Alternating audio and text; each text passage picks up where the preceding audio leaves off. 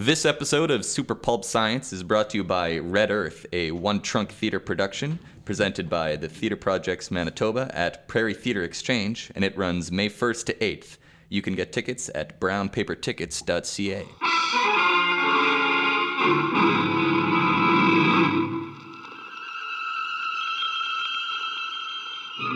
Attention, citizens! It's time for Super Pulp Science. This is Super Pulp Science, where we talk about how genre gets made. We are uh, we have a house full of guests today, and Justin has asked uh, very nicely to be the hard hitting reporter today because he doesn't understand what the hell I've been up to recently. So I brought a cadre of people who have been involved in our Red Earth project, and Justin is going to take it away. Yeah, so uh, kind of the idea here was I've been kind of watching this Red Earth project develop from the sidelines, and I've only half been paying attention. So I thought, in the context of the podcast, it'd be good to have somebody who's been outside of the loop asking the questions and kind of getting introduced to it along with everybody else who's listening to this podcast. So, yeah. Yeah, so why don't we let everybody introduce themselves and tell sort of what role you play in this grand adventure that we're on?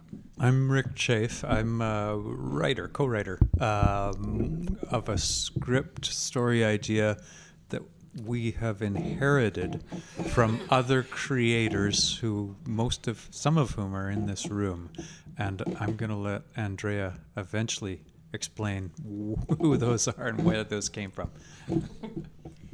Uh, I'm Andraea Sartison. I'm the artistic producer of One Trunk Theater. And uh, so I'm the producer of this project um, and also one of the sort of creative leads together with Gregory. Um, and so what that means is he and I together are developing the idea of a collaboration between a graphic novelist and theater about the colonization of Mars. What's the story? How can we tell it? How do we integrate the graphic novel into the live show?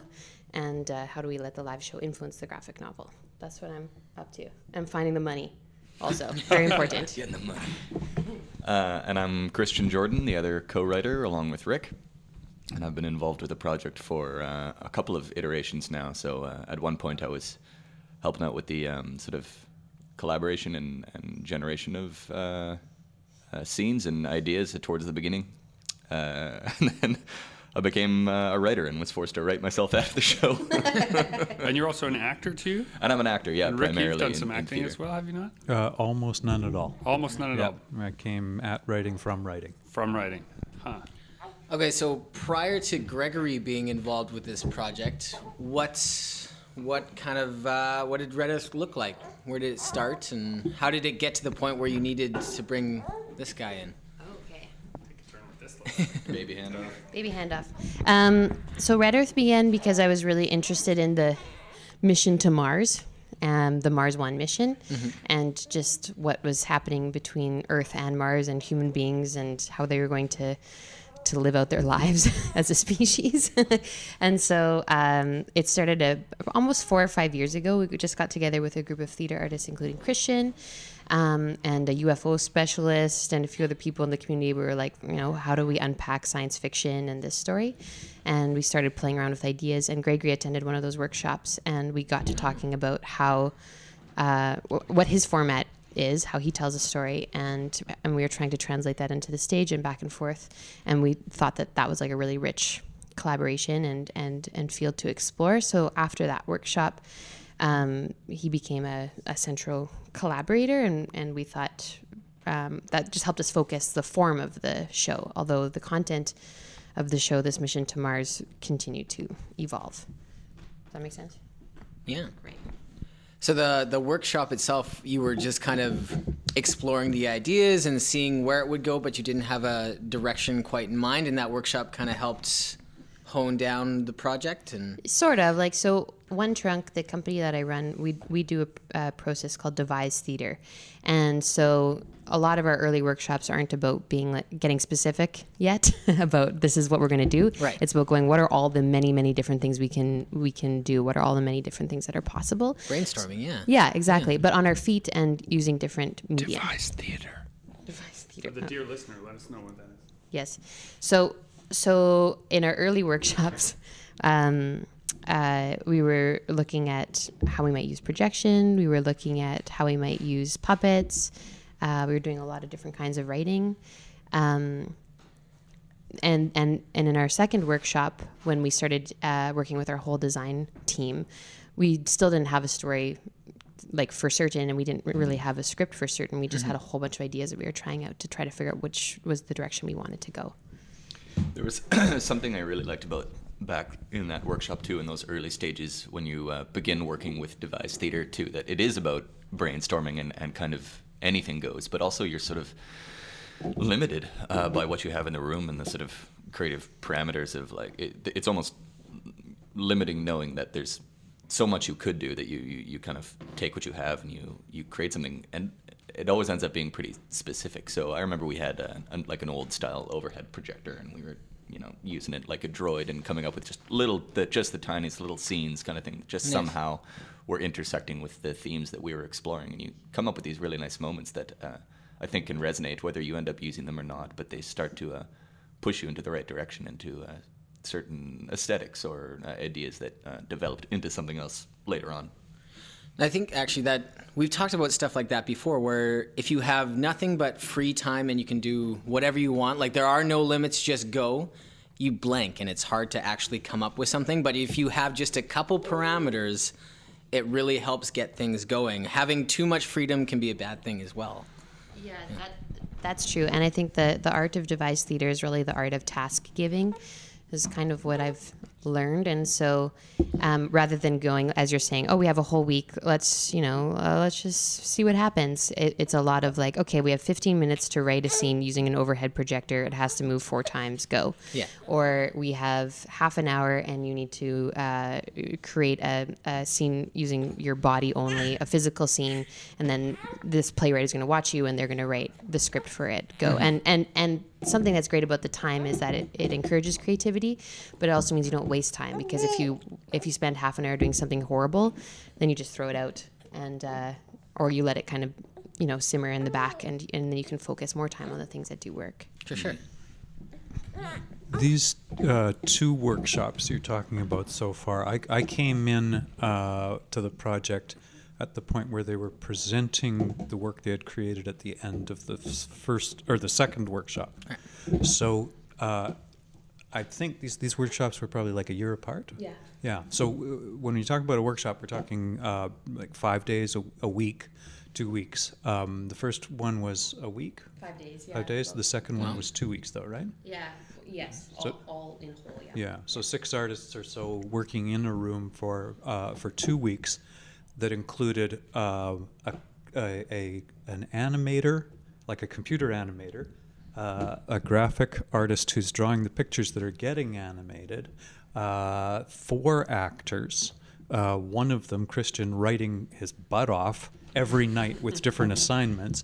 Andraea uh, working all of these different teams together all at the same time, and. And, a, and a sound, a lighting, and a projection designer. So- and a stage manager. So more like ten artists at that point. and set designer. Yeah. Oh, yeah, that one, that one was that one was huge, considering like in terms of like, yeah, the the first workshop was really just like we were We just throwing things. Yeah, we yeah we, we were just trying to do whatever we could. We had a UFO specialist there. you know, like, things got a lot more specific for the second one. I Was the that's pretty UFO specialist as entertaining as I'm imagining in my head? Oh, he he's he's entertaining um, in that he's extremely knowledgeable and uh, and about space, about science fiction, and about every UFO sighting in Canada in, in history. Wow. Like if there's a UFO sighting, they call Chris Rutkowski at the U of M, and they're like, "Hey, can you record this? Did anyone else see it?" So. Um, for me, coming from like I don't come from a science fiction background, it was really eye opening for me to be to, to to learn about the genre and to be inspired that way. Well, this certainly looks different. Look, those trees over there. They look different too. Yeah, like nothing we've seen. My entry point into this was that uh, a couple of days before they're ready to present the um, what they've been working on for the last two weeks, like bring in an audience and show them all the stuff. Right. Andraea says, you know, we don't, we've only got, I think we're only going to have about 20 minutes worth of, of, of stuff to show the audience. And And uh, so, I mean, if you can come down, well, I came down and it was an hour. They within that last few days, I don't know what happened, but boom, they had so much stuff. If some of it made sense, some of it didn't make sense. Made sense, but it was so obvious that they could generate so much material uh, in so many different styles. They were playing with so many different ways of presenting, a, creating a graphic novel on stage. That's where I got all excited and said, "Okay, I want in." Nice. And uh, just trying to understand like the relationship between like the actors and the visual artists. Did you send the visual artists off to to make slides to be projected onto um, the stage, or did you give them some direction, or like what was the the back and forth there? I can answer this one. All right. I'm gonna pass off Huxley. Gregory is back on the podcast. Yeah, we're practicing my baby dance there. with Yeah, the- that was excellent baby work, though. Yeah. Wish everyone could have seen Um, that. it's like riding a bike. You never forget how to put a kid to sleep. Um, what was really cool about the just the whole process of that visuals, like connecting the visuals to the actors, is that we were brainstorming what the beats, what was not going to be visual from the actor's point of view, like what they were not going to express from their mouths or express with their body language. We had to try and express with the visual that was added into the scene. And then what made that dynamic was a whole other question that the animators and the projectionists and we would try to figure that out. And so, of that hour, I think that in that workshop, there were maybe five minutes where everything actually worked to the point where the audience was like, wow, I've forgotten that all of this is happening around me, and there's just a story here in all of those layers. And that was the real magic of the workshop for me was watching when it really worked and saying, ah, we we have something here. I don't know how to do it again necessarily, but I know that we've hit the mark accidentally. So now we went away and brainstormed what those five minutes were and tried to turn it into what Red Earth is now. That was the exciting part for me. What was really cool about these uh, three different workshops is that each time we had a workshop, the story completely changed.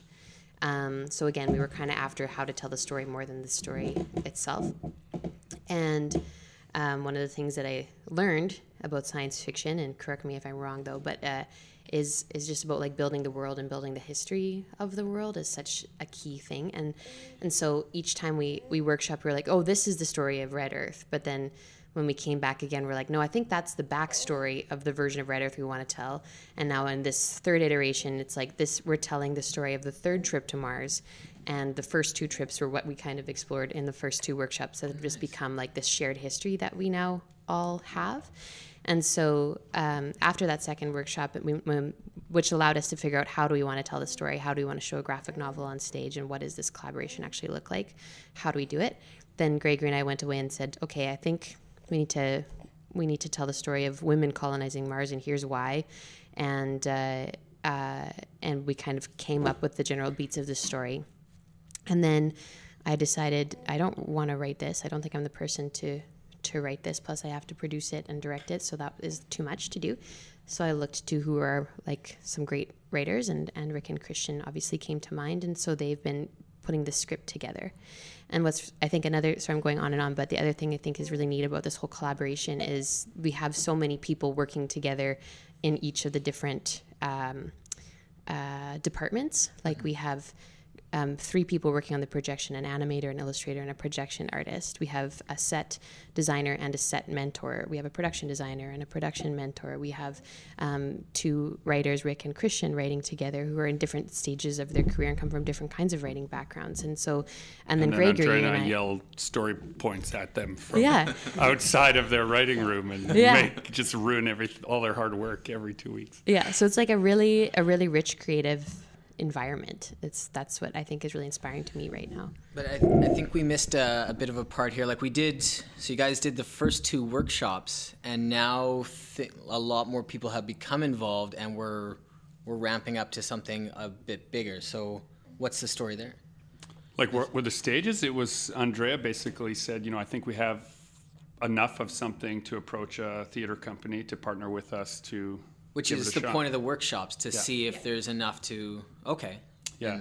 Well, and you know, from my perspective, we didn't know if we could pull any of it off. Right. And so we applied for a grant to say we want to rather than just make a bunch of our friends work for free to see if we can pull something off. We applied for a grant to say, can we pay everyone for those two weeks to do an experiment. You know, the same way that you know any kind of experimentation happens um, uh, on the scientific level. You get all the people who think they can into a room, and you let them try, right? And sometimes the experiment yields results, and sometimes it doesn't. But the search is sort of the point. So we had all agreed at that first sort of two week um, collaboration that if there's nothing here, that's okay, as long as we all do our best to look for it, right? It wasn't a foregone conclusion, but then there was enough there, I think.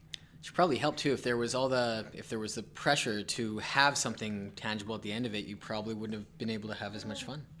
Well, and that was a neat thing about the audience that came. You know, you guys reached out to people who make theater. And so it wasn't just like people who were coming for entertainment, but coming to give feedback of, is there something here? Right? It's, it's not unlike in the work that we do uh, in graphic novels, like bringing a portfolio review, right? You can go away by yourself, you can write it, you can illustrate it, but you have to bring it before an audience, before an editor, and see what that feedback is in order to know if there's something for the market. Right? it's uh, yeah, kind of a wild experience, and really neat for um, longtime listeners to the podcast, dear listener. We've talked a little bit about breaking story before from a writer's room perspective and how it works in film and television. Essentially, what Andraea and I are doing is breaking the story down into the essential beats, giving it. Um, to the script writers, and then the script writers are saying, no, this does work or this doesn't work, and, and we try not to say no to their throwaways, right? The, their goal is to make it sound right because they have experience on the stage. Um, I'm used to giving, putting words in characters' mouths, but they're static images, right? So it, it has to read real differently. And that was something that in that first workshop, that first writing workshop, where I was writing dialogue and actors were saying them inside of a 10 minute window, and they were giving it their all, and you just saw right away when your lines were awful. right? And it wasn't their fault, Yeah. right? They're bringing as much life to some dead lines as possible. Do you find that? What, what's that experience like for you, Rick? Uh, it's interesting because you're talking about what is good dialogue in a static picture that is that is summarizing the exact dramatic moment. Oh my God! There's creatures everywhere. I'm, okay, so that's me doing Yeah. bad. no, that's basically novel. sums up most of my work. I should write that down. Whereas what we do as playwrights is write the entire 10 minute scene that leads up to them saying, "Oh my god, there's creatures everywhere." And it's it's so many different moments that that, that lead up to that whereas you're freezing the the peak of Yeah, it. I think in comics the emotional uh, buildup is imagined, right? Whereas Okay. in theater it's delivered, Yeah. right? Absolutely. And if you then go into musical theater, because I'm working on a musical at the same time, you try to build it to the point of A few bars. Of no I mean, you, try, you try to build it to the point of that emotional peak and what they say in the, the tradition in musical theater is you get to the point where the only way of expressing the otherwise inexpressible is by bursting into song so if It's you like see, the epiphany is the song. yeah. So if you see a badly set up musical, and there's tons of them, uh, the scene is there just in order to, as an excuse for them to sing this great song.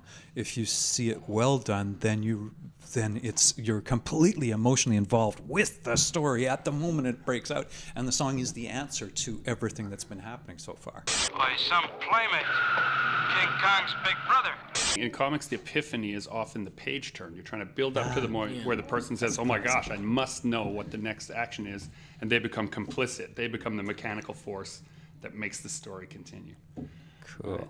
Very cool. It's that page turn and going from like nine to 16 panels on a page to one one event unfolding spread across two pages. That full page spread is kind of the, the moment of breaking into song. Yeah, because in comics, it's um, space for time, right? That's how time is presented linearly, but space is how much time you're supposed to take as the reader. Whereas in theater, the body language or the tone or the music or the lighting cue or the you know change in sets or any of those things tell you about time changing. And what I think is the most magical in like in theater is like a lighting change can put everybody in a different place Yeah, it's a. I, I take it it's either a panel break or a or a page turn. What you can do with that lighting change, or even, I mean, you can do it without the lighting change. You can do it with a with a bare stage with no lights, and the actors are entirely doing it with a twist of their body. Yeah. they've you they have let you know we're in a completely different place, a different time. I may be a different character at this moment. It's it's instant in a way that film, for instance, can't be. Yeah, they can edit, And theater can come alive with but just they can't twist your mind that fast. Well, right, yeah, and theater can come alive with just two people talking in a space. Comics die on two people talking in a space, right? There's just there's only so many ways you can show that dynamically before it starts to wear on the reader. And that's actually the problem we're dealing with right at this moment. Kristian and I have been working on a two-hander scene, two actors, uh, and it's it's the it's the two people who have been so far just butting heads against each other, but they've now got a reason to get together in one of their cabins and say, "Okay, what's really going on here?" and becoming friends. Well, we've written it as probably a 10-minute scene, but in the in theater that can work, but in the context of we're now talking about a graphic novel on stage, in a set that actually has story panels in it. If they're in a story panel, a single story panel for 10 minutes, we have just killed the scene completely. Like there's some bleed over aesthetic that we're going to be working on. So for me, the like experimental part of this whole process is that, um, you know, in comics you work from a script. Someone gives you a script, you know what the people are supposed to say, you're given direction, you illustrate the script, you bring the script to the foreground. But you guys are writing a script that my job is to add to and embellish rather than present and that is to me the sort of the where the magic of this is is that when i read the words that you guys put down in this new draft something will trigger in me where i will say you know andraea's seen it where i basically can't sit in my chair i just kind of crouch on it you burst into song. yeah, it's like bursting into song, right? Where it's like, oh, we can show it this way, or this symbol is here, or they've used this word three times, whether they know it or not. I can turn that into this symbol, which we connect to here and here and here. So, you know, that's the collaboration part. Yeah, and I think that there's just like something so unique about this particular collaboration too, because particularly in um, traditional playwriting, it, you aren't writing in a way where the final.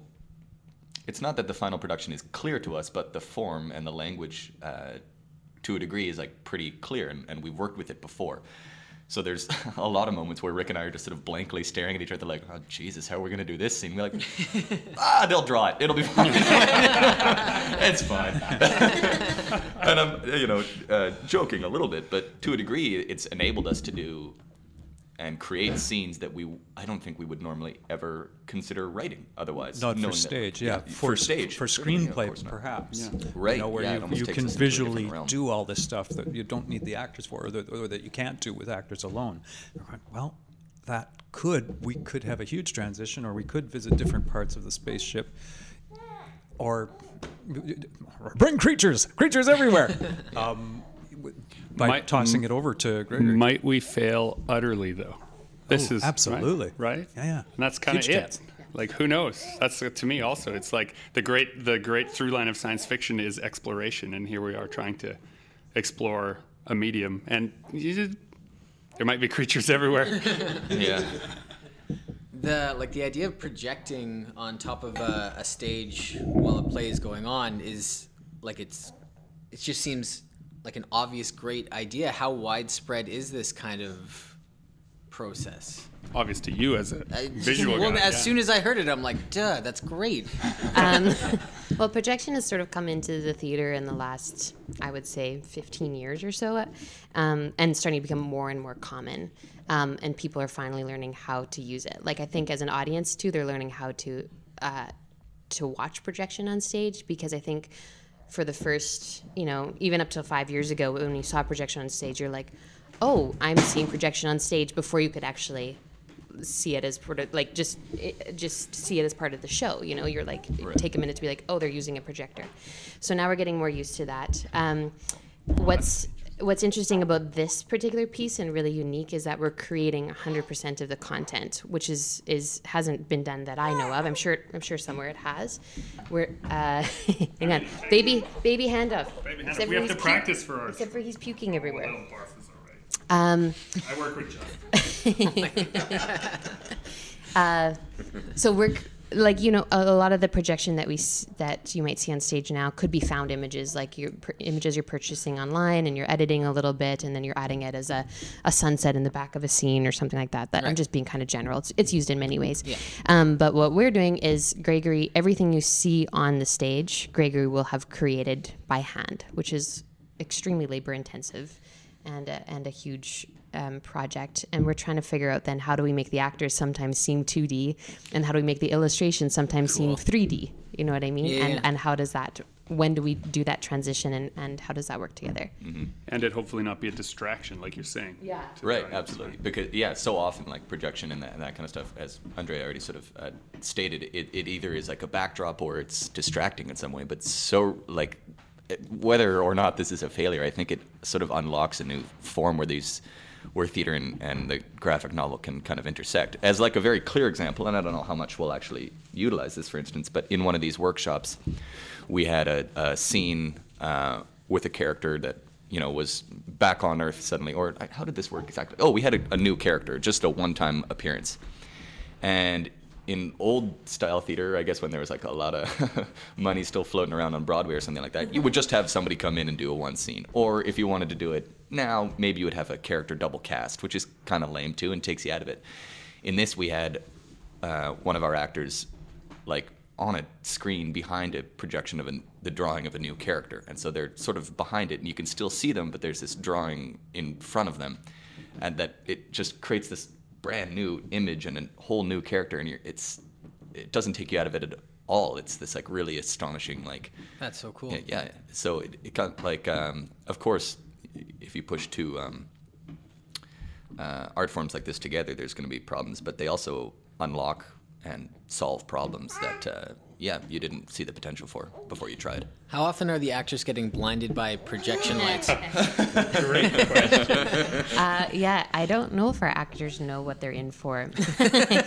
um, no, I, I mean, we'll, we'll obviously find ways to make it safe. We promise, but, um, but it, it, for for them, um, we've cast the show with actors that I think are are very interested in the in the genre, but who also have to be technically very very good because it they need to they'll need to stand in one exact position facing one exact way um, for almost every single scene Um, Everything it's- needs to line up Yeah. just perfectly. yeah, because the image, creating the image is so predominant. Whereas in a, a more traditional, like you know, kitchen sink production, if you don't uh, like uh, what I what I mean by that is just like one set um, with you know everybody's in the same room for the entire show.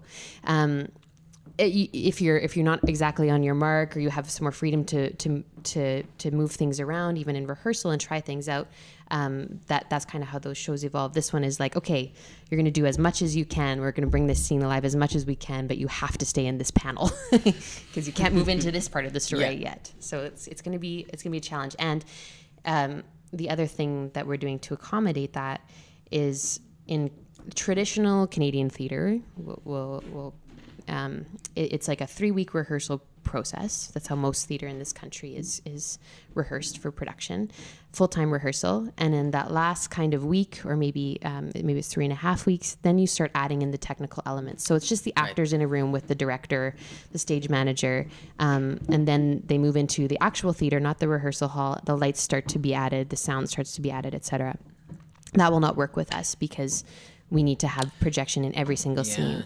So we are going to have three, three and a half weeks of full technical rehearsal, um, where all of the Still doesn't designers. seem like much time. it's not. It probably isn't enough time. That's the grand experiment. We that- made a book in 10 days. yeah. So all the designers will be in the room. The lighting will be there. The projection will be there. The sound will be there before we even move on to this stage, because it'll be so necessary for our storytelling. Now we're getting somewhere. Those buildings didn't just grow, they were made. There's this uh, synthesis that happens that I think is so amazing. That when it works, you go, okay, we're doing that like that from now on, right? That's the sort of the magic of theater, is that you're not sure that it'll come together, and then when it all lines up, it's like, oh, there it is. That's that's the thing. Let's do that, right? What do you have to say? He's uncertain, but we'll sell him on it. He's, he's going to come around. Justin, can I ask a question of these guys? Because Shoot, yeah. there's there's stuff that I haven't found out about right. yet, or, or, yeah, yeah. or what their ideas on this stuff is. Our set design is um, we do have a flat stage where actors can be out in front and uh, like in any play that you see, but uh, we also have a vertical uh, screen with different levels behind the screen, so it really is set up like the panels of of, of a two page of a, a full what do you call it a full Two page spread, yeah. a two page spread. Uh, so there's all these little preset rooms back there that each can be panels.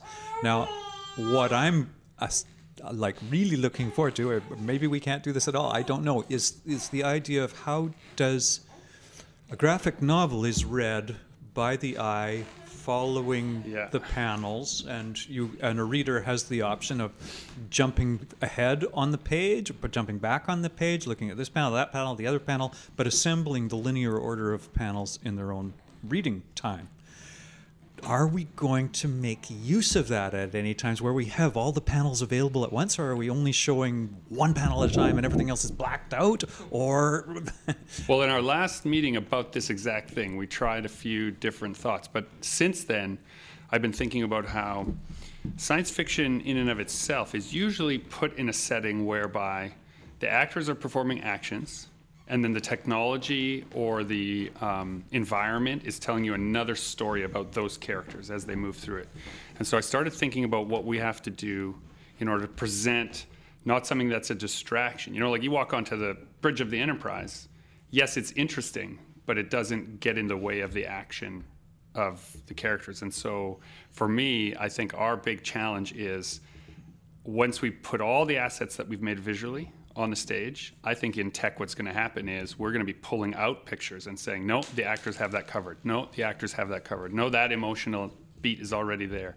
And so only having the audience have things added to the experience rather than overlapping or distracting or let that. Ah, what do you think? Yeah, I You're think the- we're gonna have a we're gonna have a lot, and a a lot of our work is gonna be like, okay, no, we don't need, don't, we don't need that, we don't need that. But the other thing that's been kind of neat in response to your question, Rick, is um, we've been able to start, or I've been able to start thinking about the time in between the scenes, um, in the way that you're talking about. So we have a, a scene. Um, and then as we transition into the next scene, my question is like, how much can we tell about a character in that transition? And and and rather than putting it in in lines of dialogue, can we do it as a, a new page that the audience reads before the next scene begins? So we see, for example, our character Glory, the captain.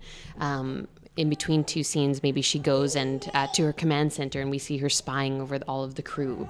Um, that's not written in the script, but it tells us something about the character. And do we see the actor spying on the crew, or we see the drawings of Glory? I think it goes going- back and forth. Like sometimes, sometimes it's like a close up of her face, and then and then it's like the actual actor in a uh, in an environment. So I think we'll, j- it'll be everything.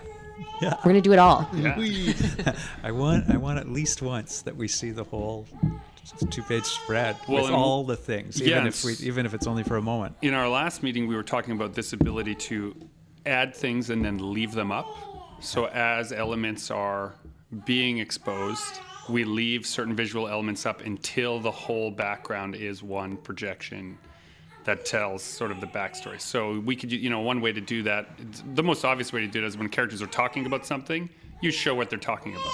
But you don't want to feel like a PowerPoint slide. Yeah. So I think instead to try and show, at least from my perspective, is to try and show things that are a little bit esoteric and a little bit um, artistic representations of ideas so that they're like, oh, okay, this is somebody's interpretation of that emotion through this lens of illustration.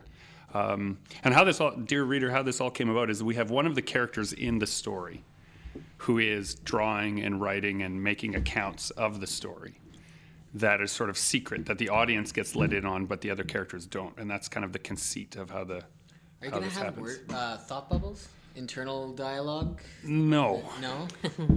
no. Uh, now for me, well, Maybe. Andraea, Andraea is the boss. So if I get my way, no. But um, Not the- anything pivotal, but it'd be hilarious if like a thought bubble popped up. You know, she's really cute. Oh, can Um, we please have somebody think what the? Yeah.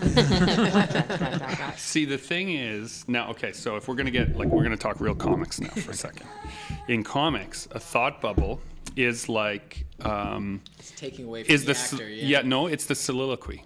So if you're going to have a thought bubble, then it must be present throughout the story all the time. Once you let the audience know we know what this character's thinking when we need to, if you leave it out, why did you present it in the first place, right? As an option for them to learn the story. So, unless there was, from my perspective, unless there was a way to add to the story at every point to a way that lifted the story emotionally to a, a point that was functional, you wouldn't put it in just as a gimmick, just to let people know, like, hey, we're making comics necessarily, right? And, you know, in traditional comics these days, thought bubbles are kind of passe, right? You put it in exposition. Yeah, Justin.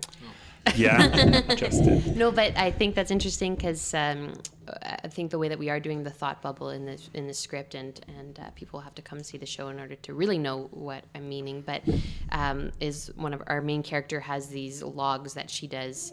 Um, sending them back to the Earth, and then, as you're saying, writing in the journal and her own personal thoughts. And I think Oh that's shit, the Justin, you're right bubble. after all.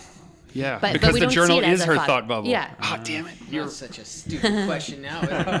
but that's the that's the kind of neat thing. So this this which we haven't said on the podcast yet. This thing that we're creating is not only a play, but then there's a, a graphic novel that everyone goes home with after the show, and the graphic novel is this prop that the actor is creating throughout the whole. See, play. and that that was my question. Are you going to make a graphic novel in tandem with the play, or were you going to wait till the play was over and make a graphic novel based on the pay, the play? Yeah, Like, it's in- happening in tandem, and the idea is that the book itself is um, uh, like enriches the experience of the play. It is itself. If you just found the book, or you, you buy it from us at a show in the upcoming year, it will be a, a sort of a personal journal. It'll go from a manual to a journal to a letter of a failed mission to Mars. And it we don't know if it's failed. It probably will fail. It'll be up to Rick and Kristian to decide whether we make it or not. But the point that I'm making here is that you'll have this part of a story. Just like all journals, all epistolary works feel like they're missing the action, right? Missing the essential part, and you have to imagine into it. That's how I want to make this one piece. But if you saw the play, it would present itself as the thought bubble, essentially, of that character. Darn it. Yeah. Okay. So we are using thought bubbles. The whole play. We're changing the name. It's mm-hmm. called Red Earth: The Thought Bubble. Remember this warning. Do not return to Mars. I have a question for you, Rick. Yeah. You've written a lot of plays. Yeah. Why would you get involved in this? Yeah. Good question. Right? Because Yeah, like yeah. you do a thing and you do a thing well and you know what it is. So why experiment? Why does experimentation still excite you? Well, I, in my mind, picture of what I do, uh, I every play is an experiment on how to tell a story, because by the time you've finished writing the play and actually have it produced and and sometimes even then you get another production and, and I will be involved in the second or even the third production and still taking it apart, still rewriting it. Um, by the time you get to the end of that process, you're an expert in how to write that play. Oh, interesting. But then you start the next one, and suddenly you're an idiot, and you have no idea. You like phone up your playwriting friends and say, "How do you how do you start a story again?" because you're back to the beginning of something. By the end, you know everything, and you get to pick and choose all of the little bits and edit out that piece. And oh, I think I need a little more here. But you're embellishing, you're enriching, you're you're, you're taking what's really the ground has been all tilled, and and, and, and you're just you're tweaking. Um, but when you start, it's all, yeah, it's all, it can go in any direction, and that's that that blank canvas scary part that you were talking about earlier, Justin. So this is such a cool way to play with completely different set of rules. Um, I don't expect to write a series of 15 of these, but who knows? Maybe we will, and we'll we will learn how to how to uh, use this form in a really different way. But it all ends up adding on to the enriching in some way the next bunch of, projects as well. But as I said, when I came and saw that uh, that second workshop presentation, just seeing how many different ways of telling a story you guys had come up with under Andraea's tasking uh, so they, they didn't all make sense together but each individually i could see what you were doing in different ways that you were presenting how to work with graphics and actors live on stage at the same time and i just thought well, this is just so much fun Well, one of the things that I find fascinating about working with people who work in theater is there's this enormous capacity in in your creative side of things to trust that the other people will do their job well. oh yeah Like people just say that the lighting person's going to do that. We're just going to trust that. The you know set person's going to have this done. We're going to trust that. That other actor, they know their part. We have to trust that, right? And you bring only what you are good at. Essentially, you bring your skill and you just sort of give in to the trust of that whole experience. I think that was really neat. And so when Andraea would come in and say, "Guys, this is what I want to see, and this is how it will look to the audience," and we'd be like, "Well, how the hell are we going to pull that off? And then, but rather than anyone ask that question, people would say, well, with lighting, I could do this. And someone would say, with sound, I could do this. And I would say, well, with an illustration, I could do this. And then we'd just see where all those things overlapped. And then the actor would be like, hey, yeah, P.S., I can bring it to life, right? And it was like, you know, that to me is the real. And that's like especially real in Andraea's world of devised theater. I don't normally, I, I have done devised projects over the years, but playwrights are usually the last person, in my experience anyway, to be involved in a, a devised project because we are so linear minded. Tell the linear story, tell the linear story. We want to get to, give me the whole thing so I can write it down. Um, and that's not the way devised work. Devised is about breaking it and breaking it and breaking it and breaking it and trying something new and, and throwing it out and or recreating it or throw another task on top of it. So it's iterations and iterations and iterations as you grope towards what may be a final story by the day that you open or may not even be yet. It may Right. be more like an, a theatrical explosion of ideas and concepts and images that the audience is still going, "Whoa, what's the story? Like that was so cool, but what's the story? Like I've Right. been to many plays like that. And it's, you and know, that's it's- not a playwrighty thing to do. the word part of my brain is saying like the real difference here is between improvised and devised, right? Like it's not that they're making it up on the day. They've devised a way in which to present to you something that feels improvised, maybe in some moments, but has a structure and a Yeah. I'm not even. I'm not even talking about improv- an improvised feeling. I'm talking about there's a whole bunch of pieces that have been put together like a collage that may not have yet, or may never have, or may, may not even be intended to have a traditional linear story through line of any kind. It may be more like a holistic uh, assemblage of stuff that put all together. You got a big gestalt going on, and the audience gets it or doesn't get it if they're Yeah. not able to get their mind around that. But you know, when you see a dance piece, are you watching a story or are you experiencing a Yeah. thing? Well, and it's uh, it's what you know. Justin and I do in 2D work. What you're trying to do between words and pictures and color is create a juxtaposition, right? You're just you're presenting things that may not uh, appear normally separately, but when you put those words, those pictures, those colors together, only together in that relationship do they have meaning. If you separate them, they have no meaning. And this is you know. But do you find there's always an order that you approach uh, that you approach your uh, your work? Like, is it always that you start with the script and then you build and you draw that, or is it ever? Do you ever reverse it? Well, we've done it different ways. Like um, sometimes it's just an image, like the project we're working on right now that Justin and I are doing together, Dragon Nanny. Right? You tell them how that came apart.